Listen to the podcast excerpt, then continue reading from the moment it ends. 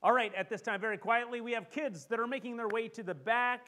They're going to head on over next door, and they are going to have a great time. And so it's going to be amazing. For those who are around, if you want to take your Bibles, turn with me to Proverbs chapter 21. So we are in the midst of a series entitled A Way Forward. We are looking at the Proverbs, and I don't know about you, but I love the Proverbs. They are an accumulation of pithy sayings that help God's people make better decisions in the present to positively impact their future. And I love it because the way wisdom is pictured in Scripture is it is a pathway that leads us to beautiful places. It also warns us that there are paths that, though they seem enticing, they ultimately lead to death and destruction. And so part of it is the invitation to choose better ways. And I'm so grateful that God wants us to experience flourishing in our lives. And so today we're going to talk about creating margin. And the big idea we're going to think around is simply this, that a life of wisdom creates margin for flourishing. A life of wisdom creates margin for flourishing. So in our home, we have a whole bunch of plants, and my wife does an amazing job at keeping the plants alive in the house. How many of you struggle with plants at times, you know? I know some people do. My wife, she does an amazing job, and every once in a while, she's like, I have to repot things. And I'm like, okay, and so I go along with it. I'm like, okay, and so we get the dirt and that, and she'll pull them out, and there's a condition that can happen with your house plants in that they can become root-bound. Anybody here ever heard of root-bound? What that means is the bucket or the pail gets so packed with roots, there's not really any soil, and actually, instead of flourishing, the plant actually can die. It suffers because there's no room. And I think that you and I are like that too. That sometimes in our lives, we can get so, like our lives can get so full and so busy that it's like we're root-bound and we can't flourish. And some of you, you know the frustration and the feeling, because have you ever felt like you were busy, busy, busy, but it doesn't seem like you're making any progress? And sometimes in our lives, we get so full that our lives have no margin in order to flourish. And so today what we want to do is we want to look at Proverbs chapter 21, verse 20. It's just a simple proverb that we're going to reflect on. And this is what it says. In the house of the wise are stores of choice food and oil, but a foolish man devours all he has. I want to read that again. In the house of the wise are stores. Everybody say stores. And just so you know, that's not like, you know, I was going to say like JCPenney. You know, it's not like Walmart. Or I was going to say Sears or Kmart or, you know, like Banana Republic or wherever you shop, Aldi. That's not what it's talking about. But it says, in the house of the wise, there are stores.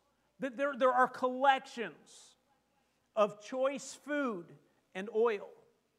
But a foolish man devours all he has. Now, this is a great proverb because it contrasts two different lifestyles. The lifestyles of the wise and the lifestyles of the foolish. Now, again, as we've looked at, the wise are those who have discovered the path to flourishing. Now, these are those who have yielded their lives in relationship with the God of creation and the God of covenant. And you see this in the book of Proverbs, that they recognize that their lives are yielded to the God of creation and the God of covenant. The God of creation, how many know that because God made the world, he understands how it works best? Can I get an amen on that one? Like God knows what he's doing. And so when he gives instruction to us, it's in order that we might experience flourishing. Our trouble is sometimes we question God's judgment. And sometimes we think we know better than the Creator how to get the good stuff out of life. But the wise people, they recognize that there's a God who's made all of this, and he's the one who gives instruction in order for us to experience flourishing. So they've yielded their lives to the God of creation, but not only the God of creation, the God of covenant. Because the God who made all of this wants to live in relationship with you and me.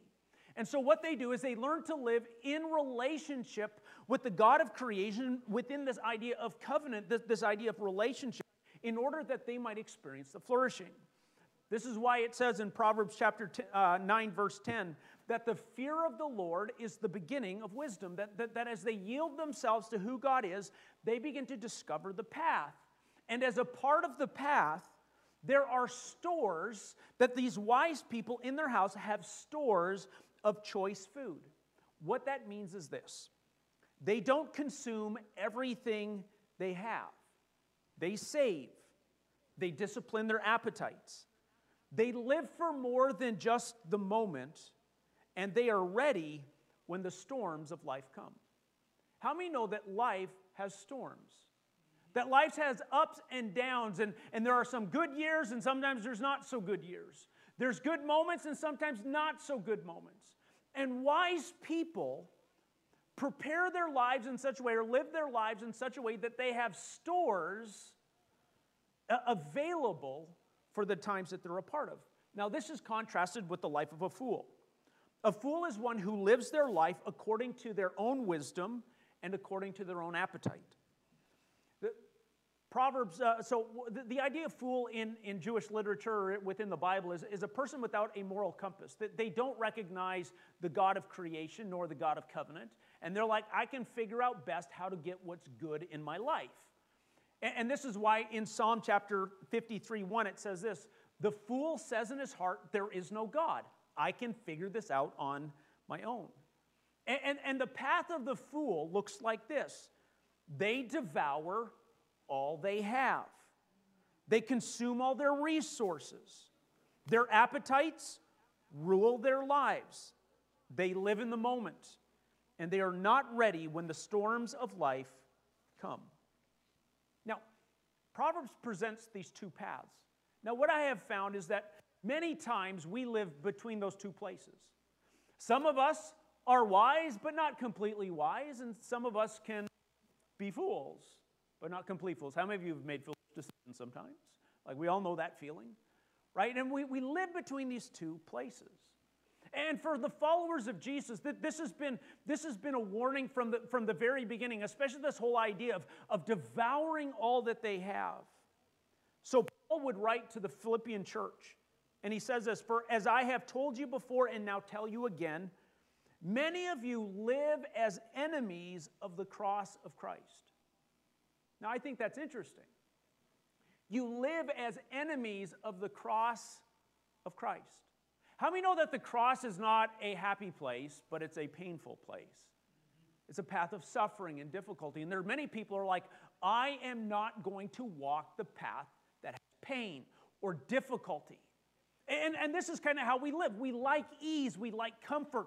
We like things that just like flow. And when things get hard, I mean, no, sometimes we just give up on things. We say, why even do it? And so we watch in our culture, and we watch in churches, we watch relationships fall apart, and we watch people give up on this and give up on that because they're just like, it's just all of a sudden gotten hard. And Paul is writing, saying, there are some who live as enemies of the cross of Christ, and it says, their destiny is destruction, their God is their stomach. And their glory is in their shame, and their mind is on earthly things. That even you and me, that sometimes we can allow our stomach or our appetites to lead our lives. And in leading our lives, instead of bringing what we want, we often find destruction. And this is why I think that we need to be so mindful of it, because we live in a culture that says, if it's what you want, then it's what you need, and you need to just go get it. Whatever your desires, go fulfill your own desires. But instead of finding flourishing, people continue to experience brokenness and find out that they're on a path to destruction. The writer to the Hebrews would tell the church this, see that no one is sexually immoral or is godless like Esau, who for a single meal sold his inheritance rights as the oldest son. That sometimes our appetites are so great that we squander or we give up a future that is good because of what we want in the moment. And I think that's what happens sometimes as we go through life. That sometimes our appetites fill our world up. We want things. We want this and we want that. And what happens is our lives get bound by all of our wants, and our lives get so full. And instead of experiencing flourishing, we're experiencing frustration. And this is why I think this call to wisdom is so important. The life of wisdom creates margin for flourishing. And, you know, have you ever thought, what does life look like when a person lives without margin? What does a life look like? I want to note five things. First of all, a life without margin multiplies stress and anxiety. Did you know that margin gives us space for living and moving? And without that space in our world, we experience increased emotional tension. And the stress levels start to rise. And we find ourselves continually worrying. When we have no margin, our stress levels increase and our anxiety. Now, you know what it's like. You know what it's like when you have that full calendar. How many of you have ever had a full calendar? And you're trying to figure out how we're going to get all these things into the calendar. And you got your full calendar and you got your to-do list. And you're trying to figure out how is this all going to work together. And it becomes stress-induced. And then all of a sudden, you know, that stress begins to be manifest in a whole bunch of different directions. Sometimes it results in poor interactions with other people. Sometimes it takes on obsessive-compulsive behaviors for yourself or addictive behaviors, because it's just like there's so much stuff. And I want you to know that we live in a culture that pushes more upon us all the time, both explicitly and implicitly. Have you ever heard this, for you parents here, have you ever heard things or had that sense that good parents will do this? And have you ever had, you know, like, you ever noticed that all the things that are offered to children and given as an excuse to parents is if you want your kids to be healthy and normal and good, you've got to have them in all these activities, and all of a sudden you're running from appointment to appointment, you're driving kids here, there, and you're chasing everything because you want to have good kids. How many have ever heard that, felt that? I got news for you parents. Your kids are already messed up. You know, sometimes we think, if I don't do this, my kid's going to be messed up. Well, the news is this, is your kid's already come into the world messed up. Every kid is broken and bent by a sinful nature that's already present within them. They're no different than you and me. And nothing outside being poured into them is going to change that.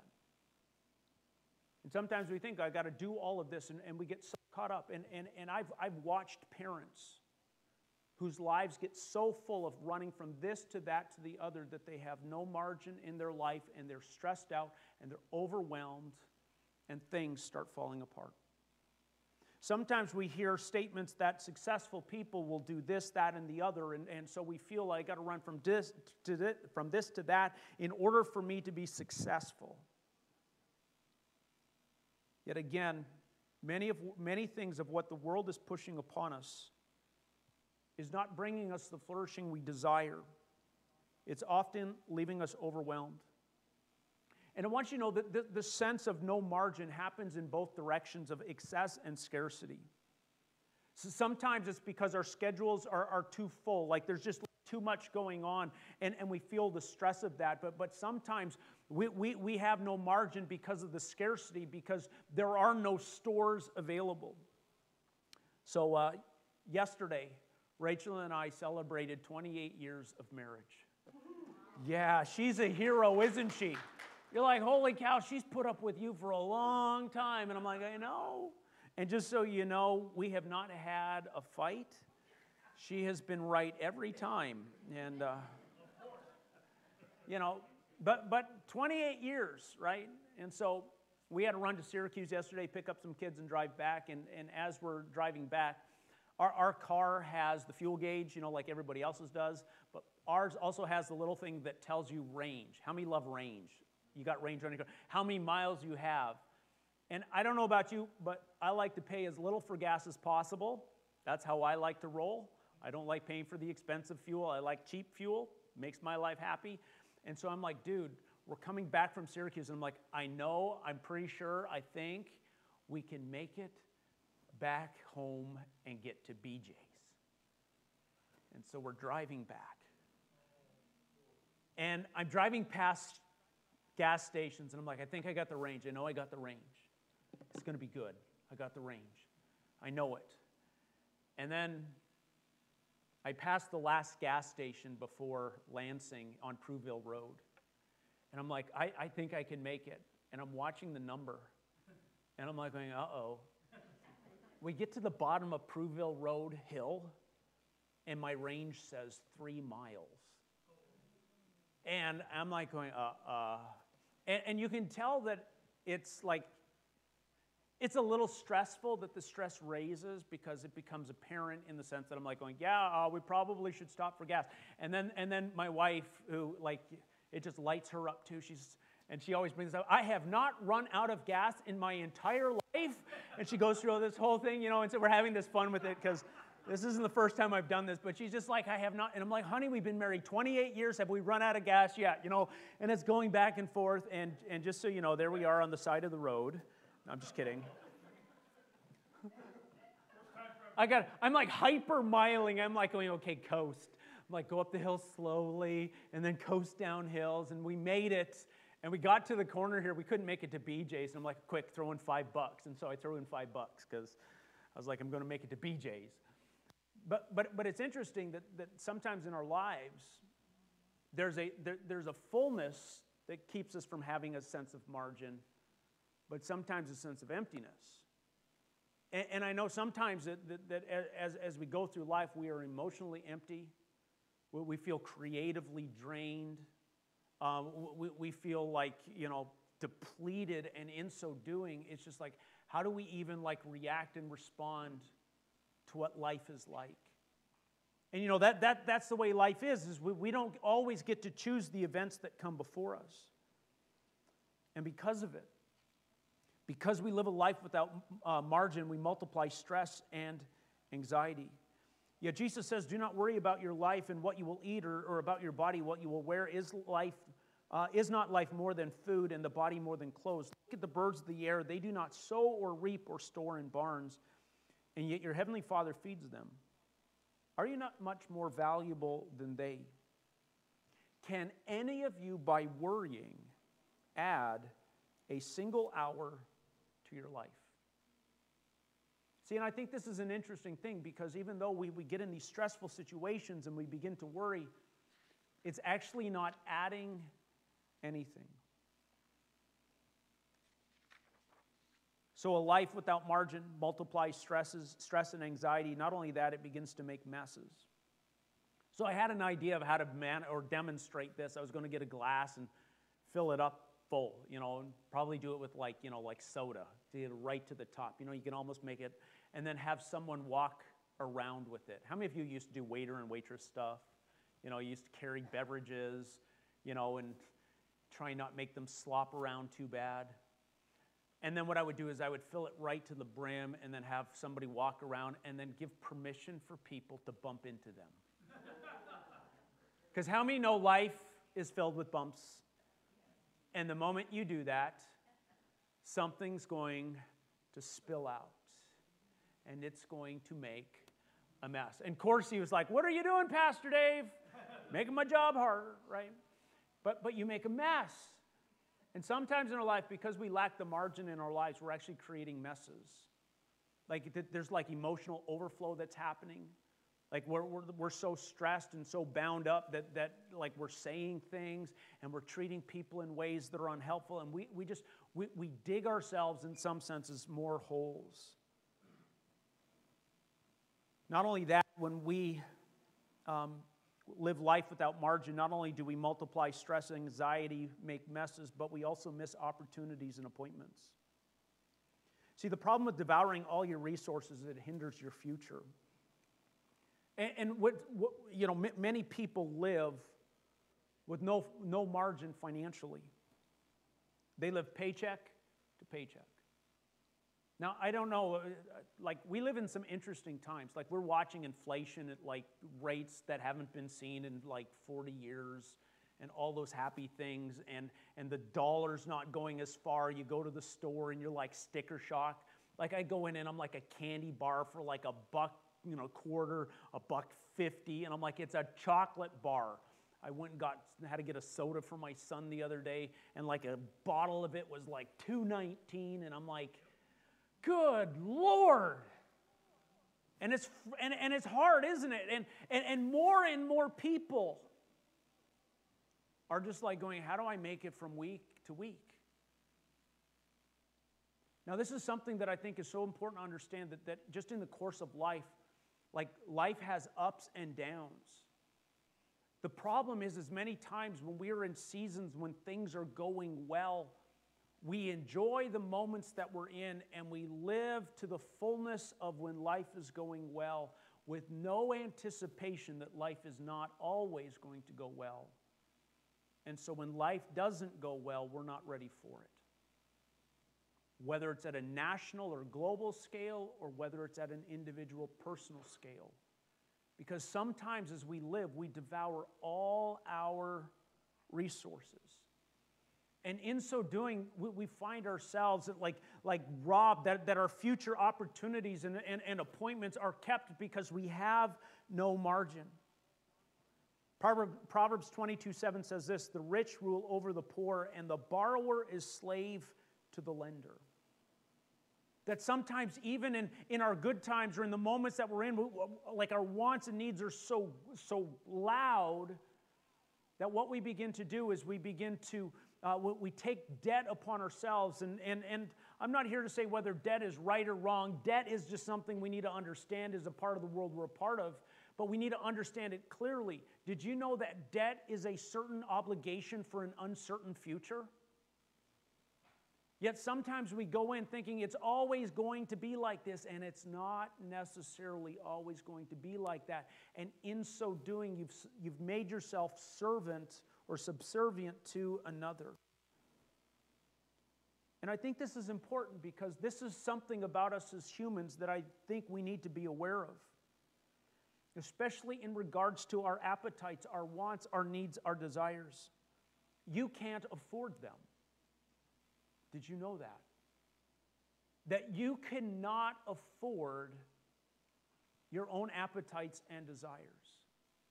You can't afford them. They'll actually always want more from you than you actually have resource for.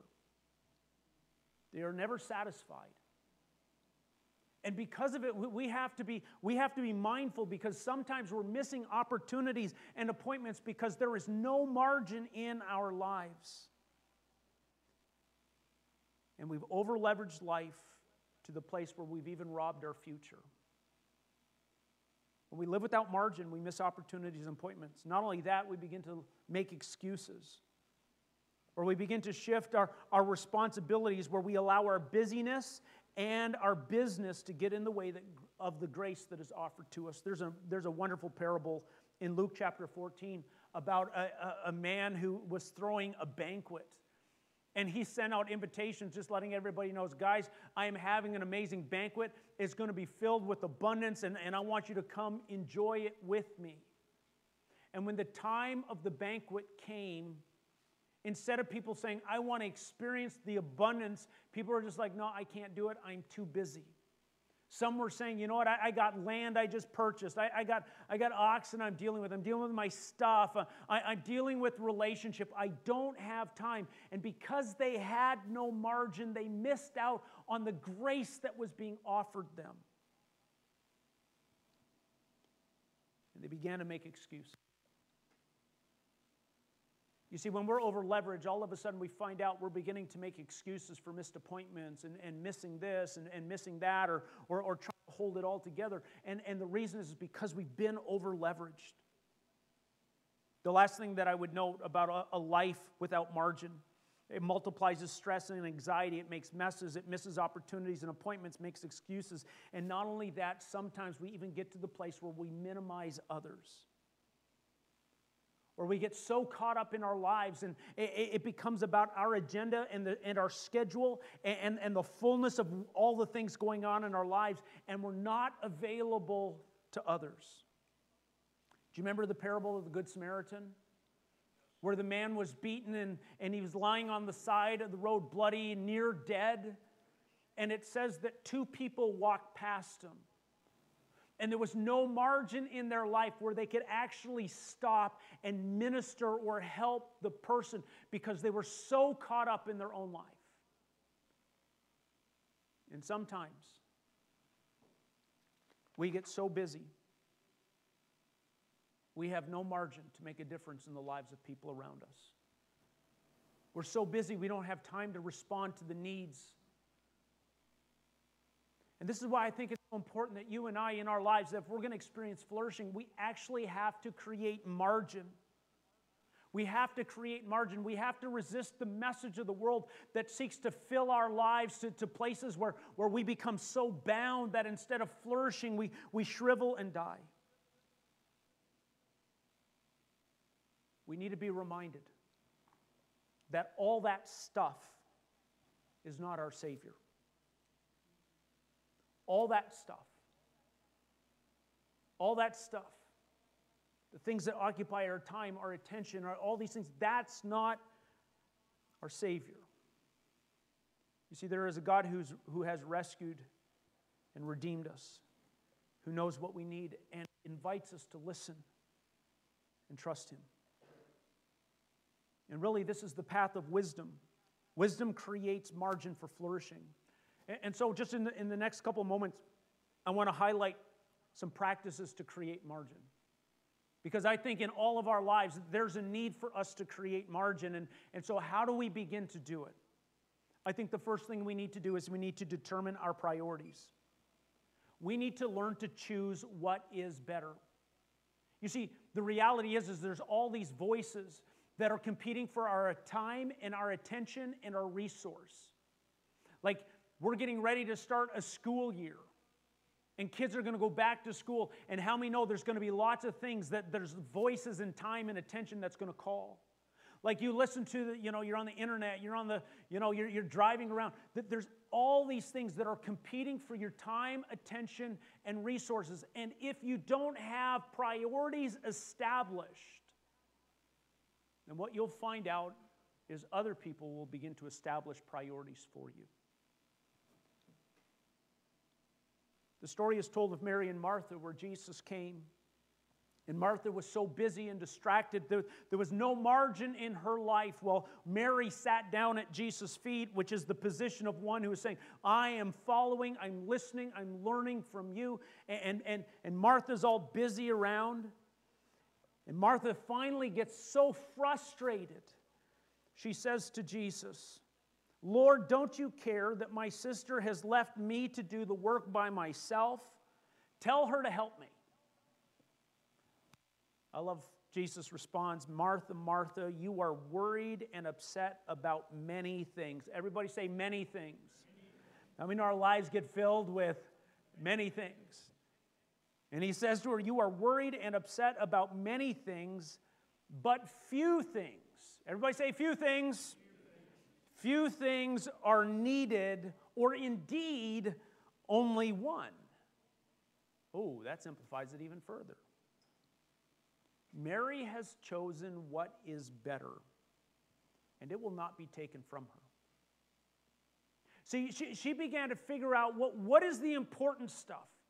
Is it the many things that need to go on, or is it really there's like some few things we need to make sure we've prioritized properly in our lives, and then even within that, there's one thing.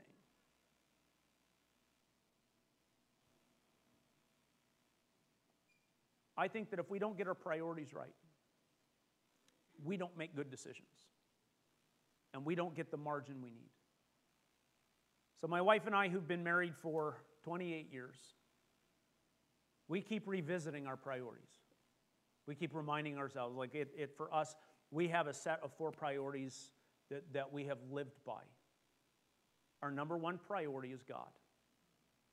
It was Jesus who said, in the context of worry, in the context of stuff, in the context of all the things that we busy ourselves needing, he says this, seek first the kingdom of God and his righteousness, and all these things will be added to you. Seek first the kingdom of God. This is the one thing. When we begin to prioritize our lives around the Creator and our covenant with the Creator, it begins to help us make way better decisions. Secondly, our second priority is our spouse, one another. The third thing is our kids. The fourth thing is work. That's our priorities. Now, when our priorities get out of line, it's interesting how it affects our lives. Sometimes people are just like going, you know what, I'm prioritizing relationship with another above God.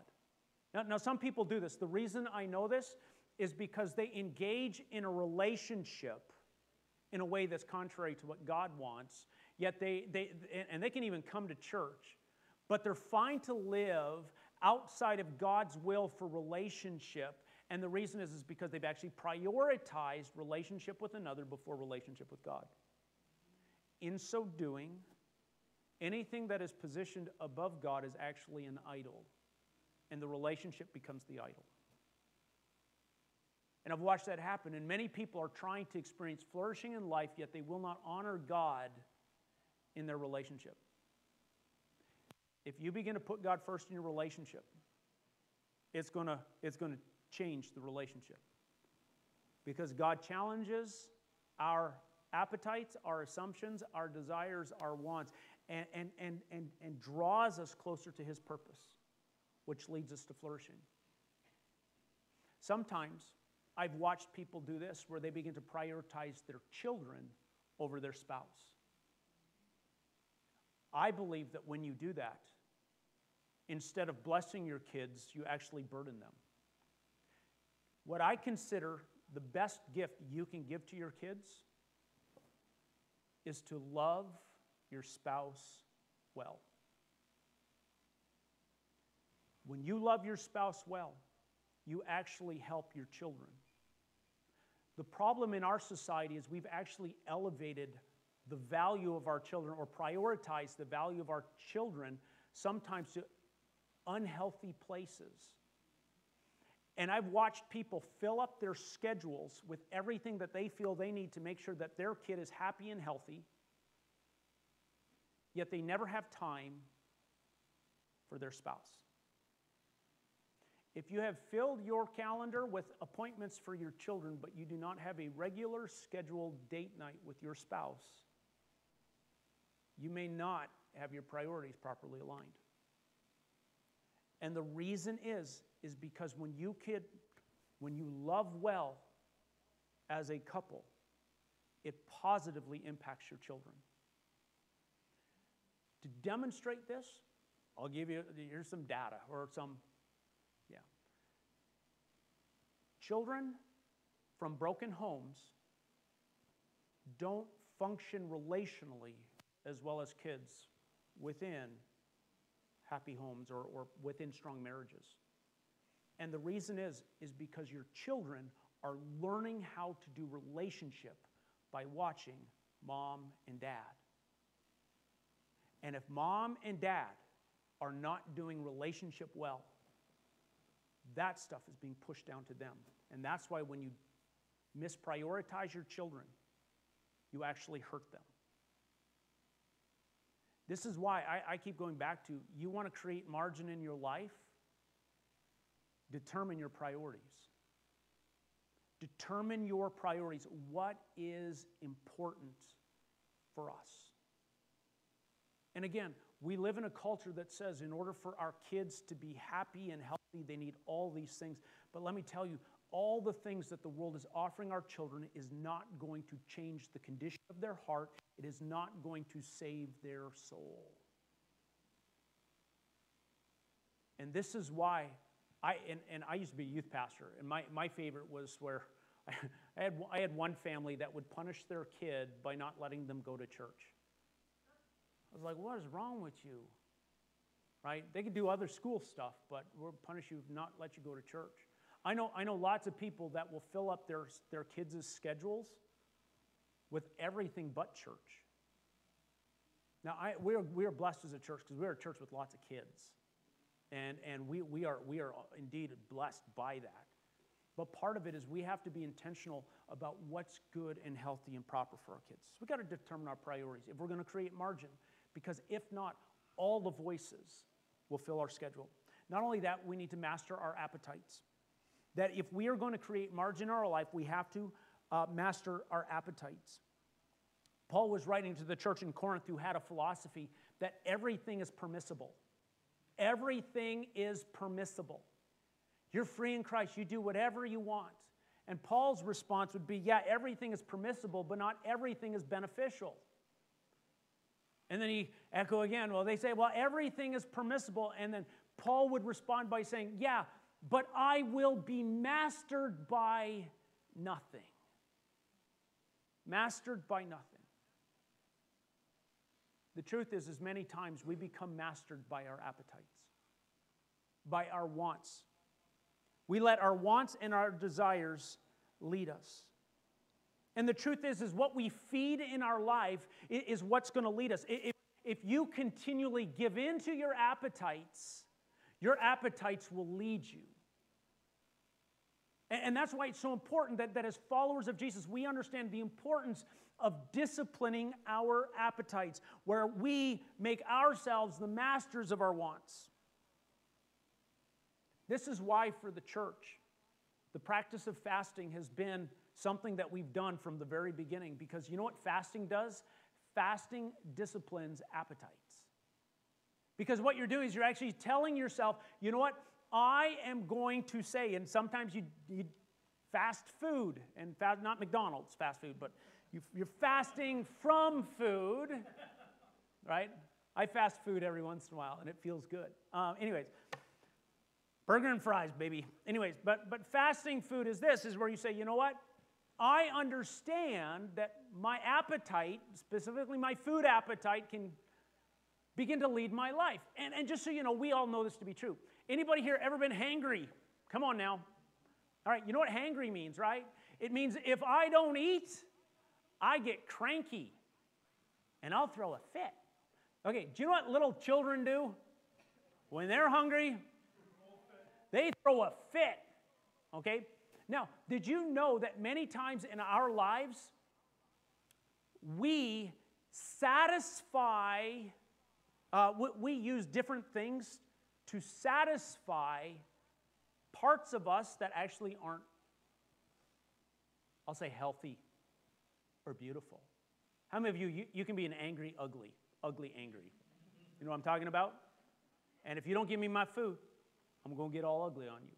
Well, just so you know, you may think the reason I'm ugly angry is because I don't have food. If I had food, I wouldn't be angry. And the truth is actually opposite. The reason you're angry isn't because you don't have food, but the anger is in you.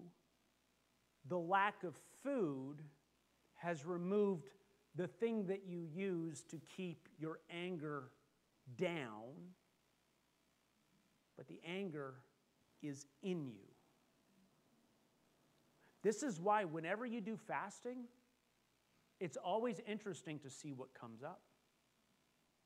You'll find out when you start going without food, because you know this, all of a sudden the kids get incredibly bothersome. And I'm getting a little more irritable. Some of you, you're like going, dude, we're past noon. Some of you are getting irritable already. Would you just end this thing? I need to go eat, right? And the reason is because it's in us. But we never give room for God to deal with it. And so because of it, we use our eating as something to suppress the dissonance inside. Fasting allows stuff to come to the surface so we can begin to deal with it in the light of God's goodness and His grace. Because how many know God doesn't want us to be ugly, angry? He wants us to have life. And if you can deal with the ugly, angry that's in you, your relationships are going to improve. Like the way you treat your spouse, the way you treat your kids, the way you treat your coworkers, that all begins to change. Because all of a sudden you're saying, you know what, my appetites are not my master. This is why Paul, in writing to the church in Rome, would say this: to those who live according to their flesh have their mind set on the flesh's desires. But those who live in accordance with the Spirit have their mind set on what the Spirit desires. The mind governed by the flesh is death, but the mind governed by the Spirit is life and peace. The mind governed by the flesh is hostile to God and does not submit to God's law, nor can it do so.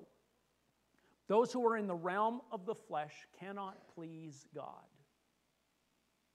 That if we're going to live lives that please God, we actually have to learn to master our appetites. A couple other things as we close. Pastor Joanne, you can come on up because that'll really make me close. Practices to create margin. We have to determine our priorities. We have to master our appetites. We have to learn to manage our time and resources. Moses prayed, teach us to number our days aright that we may gain a heart of wisdom. We need God's help in managing our time. If you read the story of Jesus, you will find that he is not running around like a chicken without a head. He's not running around all frenzied. He's actually sleeping at different points. He's sleeping in the midst of storms. He's able to walk toward adversity rather than run from it.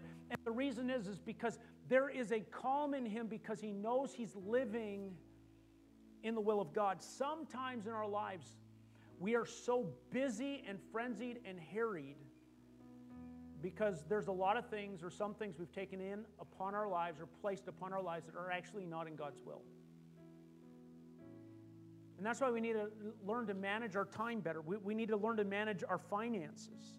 We have to commit ourselves to live on less than we make, to practice regular savings. This is why Proverbs says, dishonest money dwindles away, but he who gathers little by little makes it grow. How do you get stores of choice stuff in your house? Well, you start saving little by little. You don't spend it all. And in so doing, you're actually preparing yourself for things that are down the road. How do you create margin in your life? This one I think is counterintuitive, but it does it. It's actually practice generosity.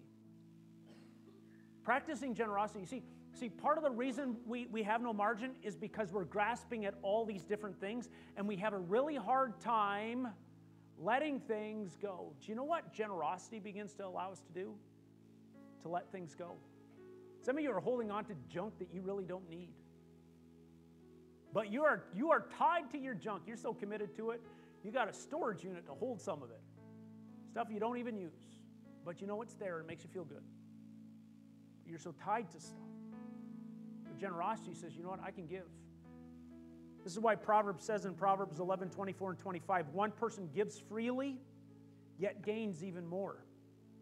Another withholds unduly, but comes to poverty. They're just holding on. And you know what? There's a poverty that they're manifesting. So it goes on to say, a generous person will prosper. Whoever refreshes others will be refreshed. How do you create margin? Become generous. Begin to give of your time. Begin to give of your resources. Begin to say, you know what? I don't need to be bound by this. I'm beginning to just share.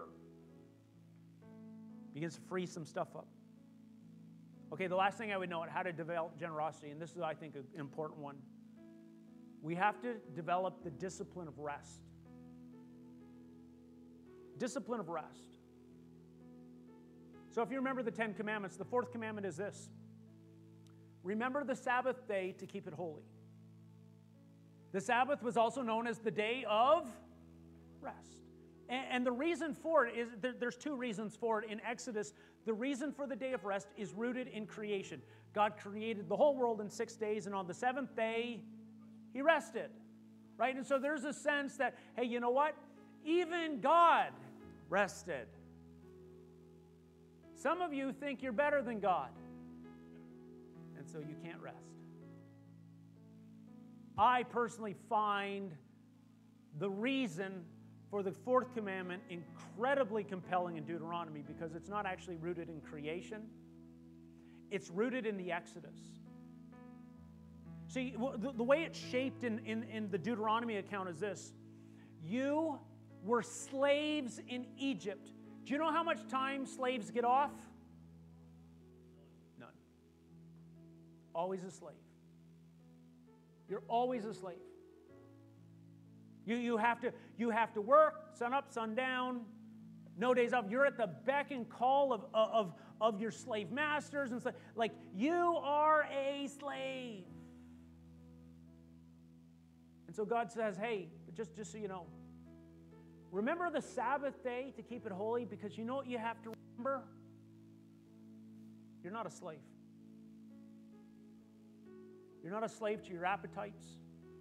You're not a slave to your history. You're not a slave to your sin. Because of the grace and power of our Lord Jesus Christ, He has broken that which bound us. And because of it, we can rest. It was Jesus who said, "Come to me, all who are weary and heavy laden, and I will give you rest." Do you know what people with no margin need? They need rest. And it's a discipline to cultivate. To say, you know what? I'm going to create margin in my calendar. I'm going to create space so I can just connect with God, that I can just breathe without the sense of obligation that I got all these things to do. Hey, you know what? There's always the work days. And you know, the Bible has lots to say about work. You work 6 days, right? So don't worry about work. But you better learn how to rest. And I want you to know we're not slaves. Jesus set us free. He set us free so we don't have to live under the tyranny of our appetites, our wants, our feelings, our history. So that we can have margin to flourish. A life of wisdom creates margin for flourishing. And this is the reason Jesus came. To bring freedom and peace. So maybe you came today and you're a little overwhelmed. Maybe you're a little crazy. Hey, it's time to create some margin. It's time to receive grace today. It's time to take a few moments and determine our priorities. Master our appetites, manage our time and resources, practice generosity, and develop a discipline of rest. Because in doing those things, we begin to live. Father, thank you for your grace and your goodness. I thank you for your people who are here. Thank you for those who are listening. God, you see the burdens we carry. Lord, you see the margin.